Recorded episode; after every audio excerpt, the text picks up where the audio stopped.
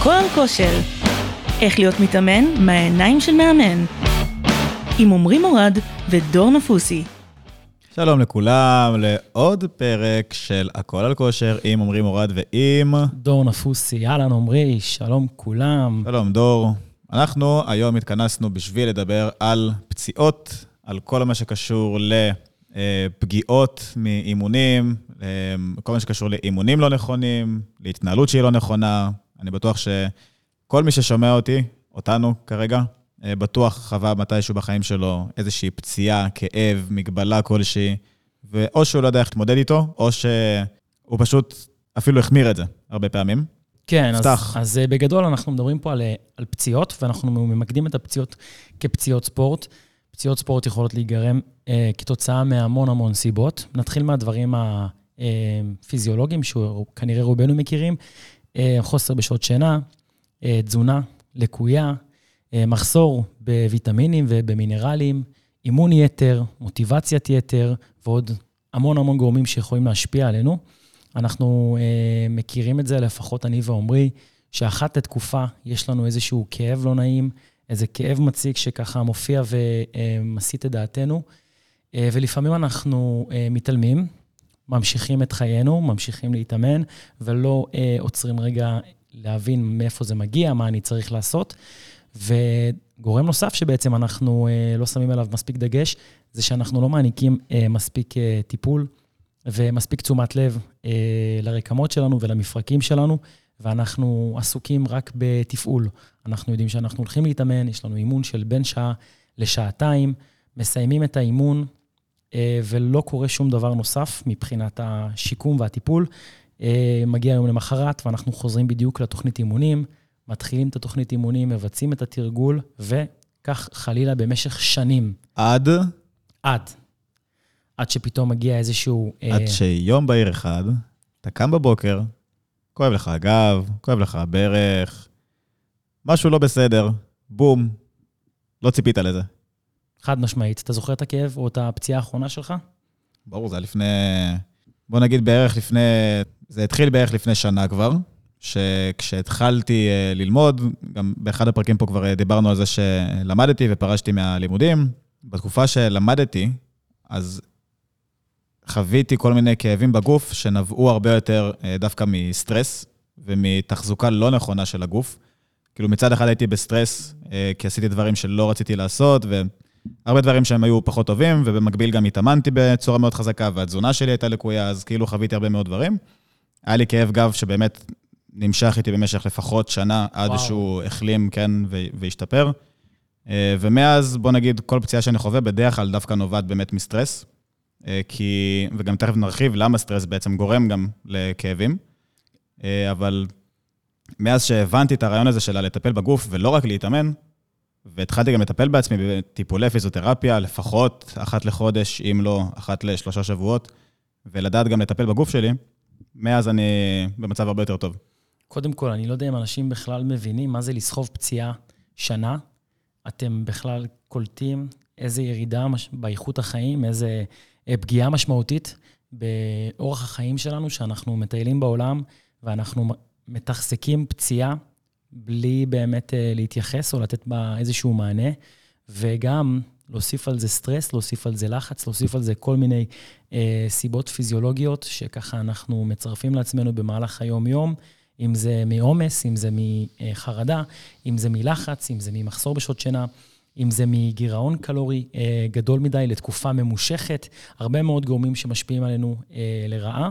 ואני חושב שאם אנחנו ככה רוצים לעשות שנייה סדר, בואו רגע נתחיל לדבר על אה, כל מה שקשור לאימון ועל טכניקה באימון, ואיך אימון, אה, איך בעצם התאמת תוכנית אימונים ולימוד טכניקה יכולים בעצם לסייע לנו אה, להפחית, או לא יודע אם, אי אפשר, אי אפשר, אי אפשר להימנע לגמרי, היא כן יכולה להפחית משמעותית. אי אפשר להימנע מפציעות. אני מתאר לעצמי שכל אחד בשלב כזה או אחר בחיים יסחוב איתו איזושהי פציעה. יש את הפציעות ספורט המוכרות, שזה בעצם אה, כל מיני כאבים אה, במרפקים או במפרקים, אם זה במרפק שורש כף היד, אם זה בכתף, כאבים בשכמות, התכווצויות של שרירי הצוואר, כאבים בגב תחתון, התכווצויות... גב תחתון זה גם הכי נפוץ נראה לי. הכי נפוץ.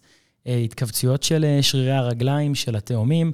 יש הרבה מאוד תחומים שאנחנו מרגישים בהם איזה שהם כאבים, ואנחנו לפעמים מתעלמים מהכאב הזה, ואנחנו צריכים לפעמים לעצור, רגע להבין, לשאול את עצמנו ממה זה יכול להיות נגרם, מה אני עושה לא נכון, אולי אני כן צריך להיעזר במישהו, אולי אני לא צריך להיעזר במישהו, ואנחנו פה היום כדי אה, לגעת בנושא ולפרק את כל המיתוסים שאי פעם שמעתם. אז בואו נתחיל רגע אה, מהדבר הראשון והבסיסי, מה יכול לגרום לכאבים וגם איך אפשר אה, למנוע את זה, מה גורם לפציעות בעצם. אה, בואו נדבר שנייה על אימונים.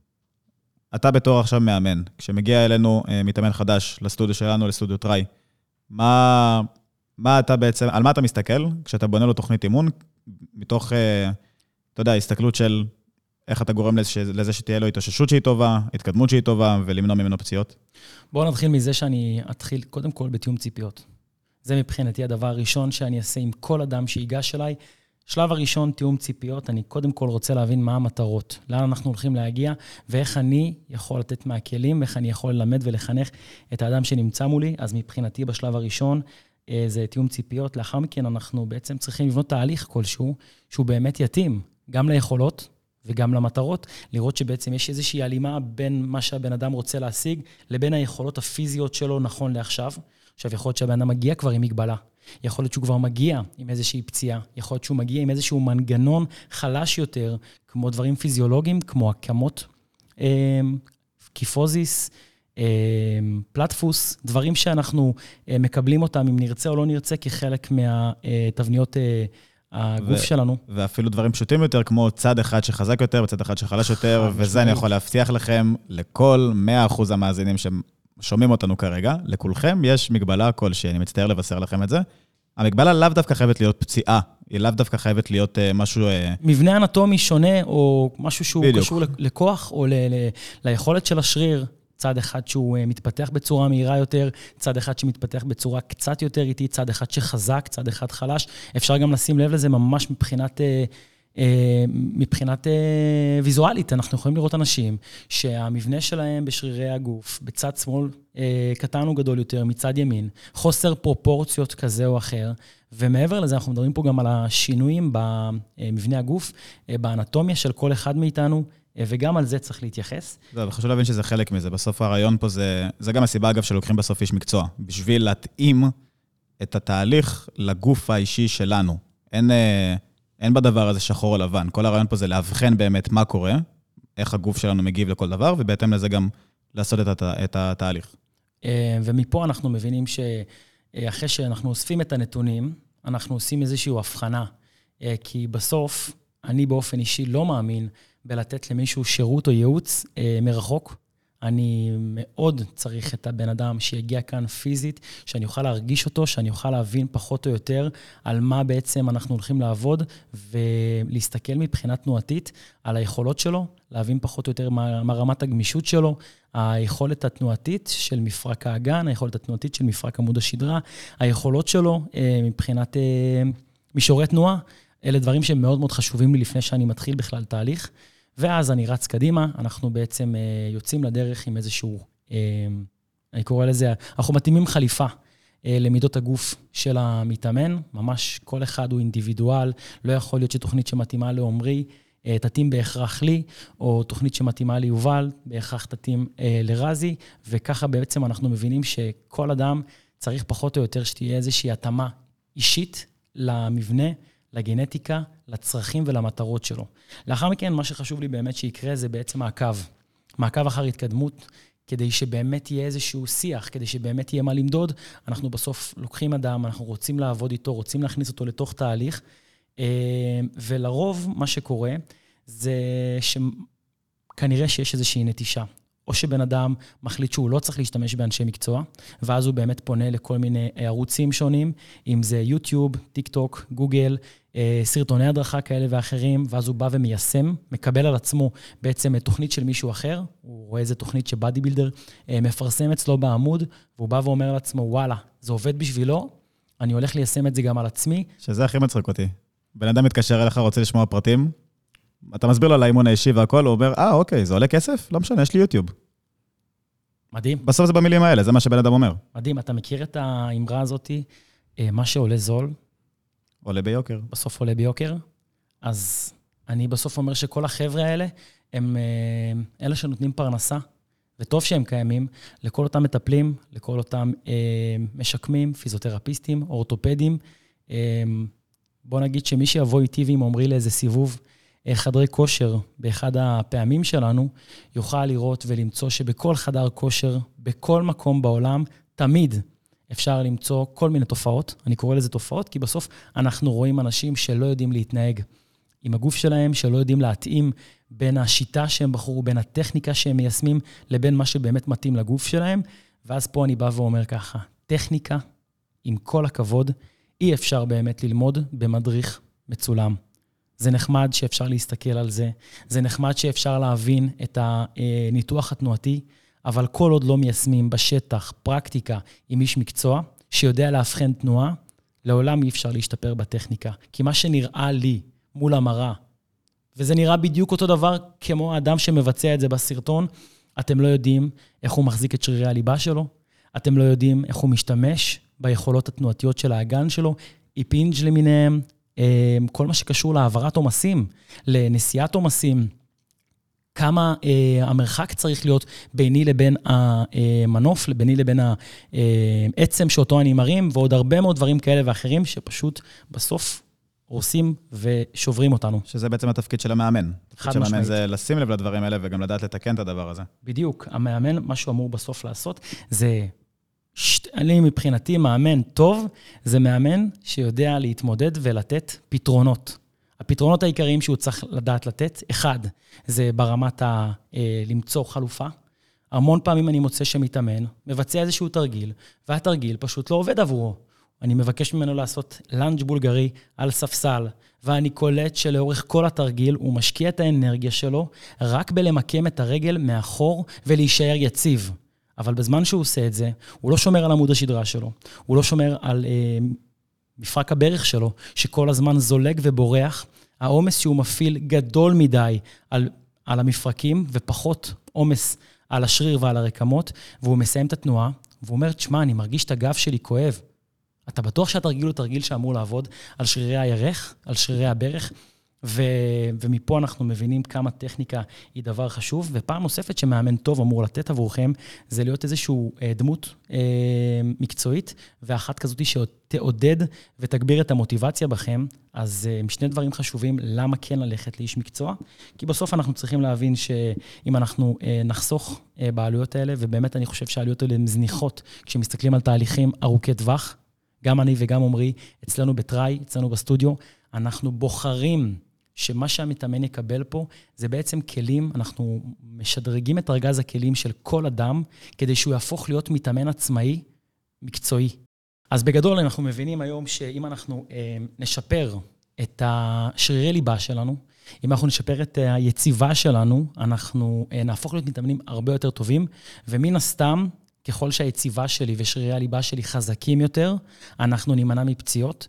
לי ולעמרי יש המון שיחות על האם לבצע תרגילים כבדים באמצעות כל מיני אביזרים, אה, חגורת גב, אה, רצועות ברכיים, חותלות לזרועות, והמון המון דברים שאנחנו יכולים להשתמש בהם כאיזשהו עזר, כדי להוריד את העומס מהמפרק עצמו ולהעביר את העומס לאיזשהו אביזר. האם זה נכון, האם זה טוב? לא, כן. כל אחד כנראה יגיד על זה את דעתו, ויש כנראה המון המון דעות בנוגע לזה, אבל אם שרירי הליבה שלי מספיק חזקים, אם אני יודע לארגן בצורה נכונה את שרירי רצפת האגן שלי, את שרירי הזוקפים ואת שרירי הבטן שלי כדי להדק את חגורת עמוד השדרה ולהיכנס לתרגיל כשאני בטוח בעצמי, זה לא משנה כמה משקל יהיה עליי, אני יודע שאני יכול להיות רגוע, שהשלד שלי ושרירי הליבה שלי יעמדו בעומס. חוץ משרירי ליבה, איזה עוד דברים אתה רואה לנכון אה, לשים עליהם דגש, שוב, כשמדברים על, אה, אתה יודע, לא על עיצוב של הגוף, אלא על אה, חוזק ומניעת פציעות. כי נגיד אני, חוץ משרירי ליבה, הרבה פעמים מסתכל על אזור השכמות, כל חגורת הכתפיים, זה אזור שהוא מאוד מאוד רגיש, וברגע שאנחנו יודעים לחזק בצורה נכונה את מפרק הכתף ואת כל השרירים שמסביב ואת כל התנועה באזור העליון של הגב, שזה גם תנועה שבסופו של דבר, הרבה מאיתנו הולכים היום כפופים כתפיים כזה נוטות uh, קדימה, הרבה מאיתנו בעבודה שהיא uh, משרדית, או אפילו בלי עבודה משרדית, פשוט נוטים, נוטים אה, להישען עם הגב ועם הכתפיים כזה קדימה, ולא דווקא להיות אה, זקופים. וברגע שמתאמן מגיע אלינו, ואנחנו באמת עובדים איתו כמו שצריך על אזור הכתפיים ועל תנועה בשכמות, גם זה לאורך זמן מונע ממנו כאבים שהוא חווה, זה מונע ממנו פציעות עתידיות שעלולות לבוא, וזה גם זה אזור שהוא חשוב. אז חוץ משרירי ליבה. אז רגע, קודם כל, אנחנו רוצים שנייה רגע לומר שזה לא רק משהו אחד שאם תעשו, אה, ישפר את המצב. נכון. אנחנו מבינים היום שחיזוק שרירי הליבה, חיזוק, היציבה שלנו, היציבה, כשאני מדבר על יציבה, אני מדבר על כל מה שקשור לחיבור שלי עם האדמה. זאת אומרת, זה לא משנה אם זה בעמידה, או על הרגליים או על הידיים, זה לא משנה אם זה בשכיבה או לא בשכיבה. היכולת שלי להתנועע תחת יציבה, זה משהו שהוא מאוד מאוד חשוב, על איך אני עומד, איך אני הולך, איך אני מתנהל, איך אני מתנועע, ומעבר להכל, אה, טווחי תנועה. אנחנו בסוף שלד, עצמות, יש לנו מפרקים, יש לנו אה, יכולות תנועתיות, לכל אחד מאיתנו יש את רמת הגמישות שלו, אה, ופתיחת טווחי תנועה, עבודה על מייצבים, עבודה על גמישות, לגמרי עוזרת, ואנחנו מבינים היום שככל שבן האדם ישלב בתוך חייו כמה שיותר אה, סגנונות אימון שונים, הוא ככל הנראה יהפוך להיות מתאמן ברמה גבוהה יותר. לא יכול להיות שמתאמן שמתעסק בריצה, לצורך העניין, בואו רגע ניקח את זה לעולם הזה, אה, משפר רק את עצמו כרץ. מה שהוא עושה בחייו זה רץ שבע פעמים בשבוע, וכך בעצם נראים האימונים שלו. זה שהוא מבצע ריצה, זאת הפעולה בסוף. אבל לאורך כל הדרך, לאורך כל השנה, הוא חייב כל הזמן לסגל לעצמו איזה שהם אה, משמעת של אימון. עכשיו, שלא נטעה, זה לאו דווקא חייב להיות גם אימונים שממוקדים על חיזוק הרגליים. זה לאו דווקא חייב להיות אימונים שרק ממוקדים על אזור האגן אה, או אזור הבטן. יוגה, פילאטיס, אימון בחדר כושר, שחייה, לא משנה איזה פעילות נשלב בתוך חיינו, תעזור לנו להשתפר בעולם הריצה, כמו במשחקי כדור, ועוד המון המון דברים שאנחנו רוצים. מה שכן הייתי ממליץ לאדם שמבצע ריצות, אם זה ריצות ארוכות, וסובל מפציעות, מנקעים חוזרים, מכאבים בברכיים, מאיזה שהם כאבים באגן, איזה שהם שינויים מבניים שיש לו, אחד הדברים החשובים שהייתי ממליץ גם פה לפנות לאיש מקצוע, אחד זה מישהו שיאבחן את כפות הרגליים שלנו. מישהו שיוכל להציץ ולראות את מבנה כף הרגל שלנו, יראה אם אנחנו יודעים לפזר עומסים בצורה נכונה, אם לא, שווה להתאים מדרסים. לראות אם יש איזה שהן קריסות של כפות הרגליים פנימה או החוצה, לראות אם יש קריסות מהברכיים, אם אנחנו אה, במבנה רגליים O או במבנה רגליים X, לראות את כל הדברים האלה, לאבחן את הדברים האלה, לא פשוט לקבל על עצמנו שאנחנו בחרנו להיות רצים. יש הרבה דברים שאפשר לעשות, ואני מאמין שפתיחת טווחי תנועה, חיזוק שרירי הליבה, חיזוק היציבה שלנו, גמישות ושימוש בסגנונות אימונים שונים, יהפוך אותנו לאנשים בריאים יותר, אנשים חזקים יותר, ויאפשר לנו להתאמן לאורך שנים רבות, בלי להיפצע ובלי אה, לזרוק המון כספים על אה, טיפולים, על אה, אורתופדים, על אה, ניתוחים שלא נדע, או על אה, מטפלים כאלו או אחרים, אני כן מאמין ששווה לכם אחת לשבועיים, אחת לחודש, להעניק לעצמכם איזשהו טיפול, אם זה מהעולם ההוליסטי, או אם זה מעולם הפיזיותרפיה. כל דבר כזה או אחר שייתן מספיק תשומת לב לגוף שלכם, מן הסתם גם לנפש שלכם, ומפה אנחנו ממשיכים לכל מה שקשור לעולם ההורמונלי ולמחסורים שיש בגוף שלנו. עוד טיפ אחד שרק, אה, שגם קשור לזה, חוץ מטיפול שהוא פיזיותרפיה וטיפולים שהם ביחד עם איש מקצוע, יש גם טיפולים אה, אקטיביים שאתם יכולים לעשות אה, לעצמכם, כמו... גליל עיסוי? גליל עיסוי. סאונה, כמו ג'קוזי? כמו סאונה, ג'קוזי וכל מיני דברים שמרפים פשוט את הגוף וייתנו לכם גם תחושה של רוגע. גם אל תשכחו שבסוף חלק מפציעות, וזה בדיוק הדבר הבא שאנחנו גם הולכים לדבר, נובעים בכלל גם מפן פסיכולוגי. לאו דווקא מטכניקה אה, אה, לקויה, שזה עכשיו נושא אחד שכבר אה, דיברנו והרחבנו עליו. החלק השני זה גם יותר קשור לפן הפסיכולוגי, ככה שאם אתם גם תקפידו על עצמכם, על איזושהי מנוחה, בכל, בכל דרך שהיא, גם זה יכול לעזור לכם קצת פחות להיפצע. בואו נדבר שנייה על מה עוד גורם לנו לפציעות. אז מקודם נגעת בזה. חוץ מטכניקה? אז דיברתי רגע על העולם הפיזי, על דברים שאני יכול לעשות בעצמי כדי להימנע מפציעות, אבל זה לא מתחיל ונגמר רק בדרך שבה אני מתאמן, זה גם קשור המון פעמים אה, לאורח החיים שלי, אה, לדרך שבה אני מתנהל בחיי. האם אני אדם אה, שמעשן סיגריות אה, בכמות גדולה? האם אני אדם שצורך אלכוהול אה, בכמות גדולה או מופרזת? האם אני אדם שלא אוכל מאוזן בחיי, ורק לפני שאני מגיע לפעילות גופנית, ורק אחרי שאני מסיים אימון, אז אני מקפיד על אה, להכניס אה, מספיק אה, חלבון, מינרלים, ויטמינים, סוכרים לגוף שלי? יש המון אנשים שמבחינתם האימון הוא מרכז היום, וסביב האימון אני צריך לאכול. ארוחה שלפני אימון, ארוחה של אחרי אימון. לאורך כל יתר היום אין באמת איזה שהם אה, הרגלים, אין באמת איזושהי הבנה לגבי מה שנכנס ומה שיוצא מהגוף שלי. אה, ואיך זה משפיע עלינו? זה משפיע עלינו בכמה סיבות. והסיבה העיקרית שאנחנו בעצם מדברים עליה זה כשבן אדם נמצא באיזשהו מחסור אה, אנרגטי, מחסור קלורי, חד משמעית, הסבירות שלו להיפצע היא גדולה. ואיך זה בא לידי ביטוי?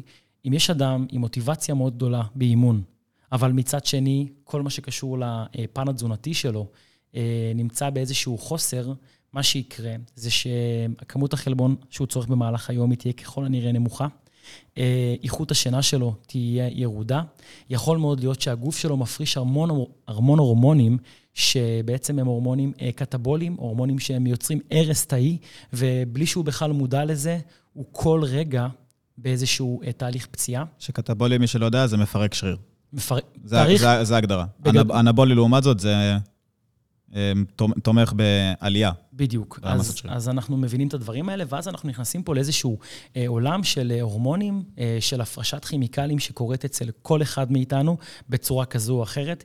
יש הורמונים שמעודדים אה, בנייה והתחדשות תאים, ועוזרים לנו בעצם אה, לצמוח ולגדול ולהתאושש. יש תוספים שאפשר להכניס לגוף כדי לשפר את ההתאוששות שלנו. יש הרבה הורמונים שגם אה, עושים בדיוק את התגובה ההפוכה. אה, יש לנו את הקורטיזול, שהוא בעצם אה, הורמון שמפרק תאים, הוא עוזר לנו לאגור שומן, והוא הורמון שבהחלט הורס אותנו. יש לנו הורמונים נוספים שבעצם מעודדים איזה שהם פגיעה בשלט שלנו ופגיעה באיכות החיים שלנו, והרבה מהדברים האלה הם תוצר של או חוסר באיזון, או חוסר תזונתי, או איזושהי, אה, מצב, איזשהו מצב נפשי שבן האדם אה, שרוי בו במשך תקופה מאוד ארוכה, בלי איזושהי מודעות עצמית למה קורה איתו. אה, לחץ, אה, סטרס, אה, מחסור כלשהו בוויטמינים שעלול בעצם אה, לעודד לאיזושהי בריחה של סידן, עלול לעודד איזושהי אה, בריחה של ברזל, והרבה מאוד דברים שהגוף שלנו צריך במהלך אה, חיים תקינים, ואנחנו לא מספקים את זה בצורה מאוזנת. גם הדברים האלה יכולים לעודד פציעות. וזה ככה על רגל אחת, אנחנו מדברים פה על עולם שהוא רחב מאוד, ואנחנו מבטיחים שבאחד הפרקים יגיע לפה איש מקצוע מעולם הטיפול ומעולם השיקום. אה, וייתן פה את אה, משנתו, אבל מה שכן חשוב לי לומר, זה שגם אנחנו פה בסטודיו אה, נתקלים בהמון אנשים שצריכים את עזרתנו בשיקום. עכשיו, יש דברים שהם מורכבים, ופה אנחנו בעצם מפנים לאנשי מקצוע חיצוניים, שאנחנו יודעים לגמרי שאפשר לסמוך עליהם, והם תומכים בנו ויכולים גם לתמוך במתאמנים שלנו. ומצד שני, יש המון המון דברים שאנחנו כאנשי מקצוע יכולים לספק לכל אדם. אה, ובאמת, זה מגיע אחרי אבחון, אחרי בעצם אימון התאמה. זהו, כי בסוף, אה, לאמן זה לאו דווקא עכשיו אה, לקחת בן אדם ולהפוך אותו לשרירי וחטוב ויפה. בסופו של דבר, המטרה שלנו זה גם לגרום לגוף שהוא בריא, לגוף שהוא חזק, מעבר לנראות ויזואלית. ככה שאם עכשיו מגיע אליי מתאמן שיש לו כאב באזור מסוים, או שהוא רוצה לשפר אזור מסוים שהוא מרגיש שהוא טיפה חלש, וגם בלי קשר, גם אם הוא לא יגיד לי אפילו, בסוף התפקיד שלי זה גם באמת לאבחן את הדבר הזה. ולדעת לעבוד על הדבר הזה בצורה שהיא עקיפה, גם אם אפילו אותו מתאמן לא יודע את זה. אז לצורך העניין, אצלנו באמת זה מתחיל באימון התאמה, שאותו מתאמן מגיע בפעם הראשונה, קודם כל עושים אימון בכלל בשביל להכיר. מבינים שנייה בכלל את הגוף של אותו בן אדם, מבינים שנייה איך הוא מגיב לכל דבר, מבינים מה קל לו, מה קשה לו, מה כואב לו, כדי לדעת בכלל איזה אה, שירות גם אני צריך לתת לו, מכל הבחינות. יש כאלה שרוצים לקבל אימונים אישיים, יש כאלה שרוצים לקבל אה, ליווי שאנחנו עושים למתאמנים עצמאיים בחדר כושר. ולא כל תהליך מתאים לכל אחד, וזה מה שלצערי קורה היום לרוב האנשים. הם בטוחים שהם יודעים מה טוב להם. הם לא מתמסרים לתהליך, הם לא מתמסרים לאיש מקצוע שפשוט יגיד להם מה לעשות. זה קשה לעשות את זה, זה קשה הרבה פעמים לשחרר.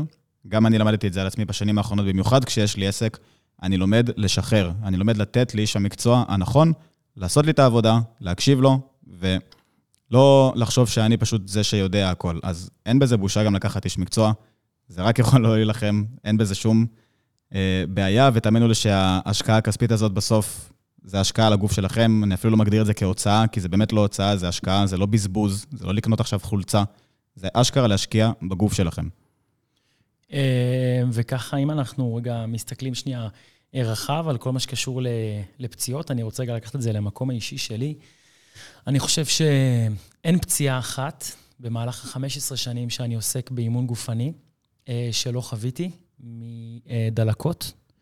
בגדול, דלקות זה הפציעה השכיחה ביותר שרוב בני האדם יכולים לחוות. דלקת זה בעצם איזושהי הצטברות של אה, חומצות שמתרכזות באזור מסוים. הדלקת בעצם באה כדי לטפל במשהו שכרגע אה, יש איתו איזושהי בעיה. הדלקת היא בעצם תהליך חיובי. בגדול, כשמסתכלים על דלקת, הדלקת היא דבר חיובי. הגוף שלנו שולח אה, כדוריות דם כדי לטפל באזור שהוא פגוע. העניין שדלקת יכולה להיות דלקת של שבוע, שבועיים, שקצת מנוחה, עיסוי, טיפול באיזשהו אה, וולטרן, בנגיי, או כל משחה כזו או אחרת שאתם אוהבים, יכול לגמרי אה, להשתחרר ולהיפטר. חבישה טובה, חימום, קירור, דברים כאלה שאנחנו מכירים שיכולים לעזור, אבל דלקת גם יכולה להיות דלקת כרונית. ושם מתחילה להיות הבעיה. כשאנחנו מתעלמים מכאב, יום אחר יום, שבוע אחר שבוע, וממשיכים להתאמן בתוך הכאב, מה שבאמת יכול לקרות זה שאזור שהוא דלקתי, ואנחנו לא מאפשרים ריפוי בו, אנחנו לא מאפשרים בעצם איזשהו אה, מצב של מנוחה והרפייה, עלול להפוך להיות דלקת כרונית, כזאת שתשפיע עלינו לאורך הרבה מאוד זמן, לאורך תקופות ארוכות, ויכול גם להגיע מצב כזה שנצטרך איזשהו תהליך אה, ניתוחי כזה או אחר.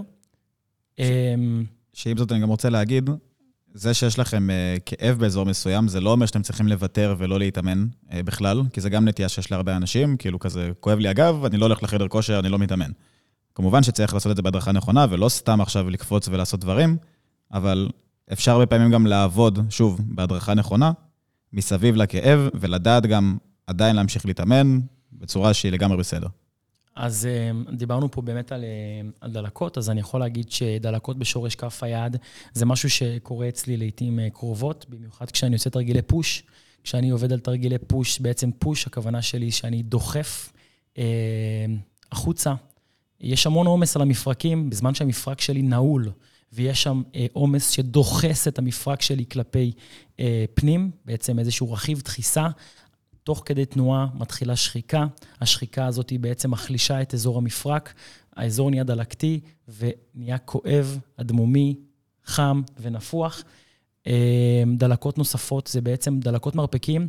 יש לנו טניס אלבו וגולף אלבו, שזה גם כן איזושהי דלקת נפוצה שקורית אצל הרבה מאוד מתאמנים. כאבי ברכיים, כאבי גב תחתון, אין מתאמן שלא חווה את זה. אין מתאמן שלא נכנס לדדליפט ולא מרגיש את אזור הגב התחתון שלו יום, יומיים אחרי זה. אנחנו צריכים באמת להבין מהי אה, פציעה, ומה בעצם הוא חלק מתהליך אימון והוא כאב חיובי לחלוטין.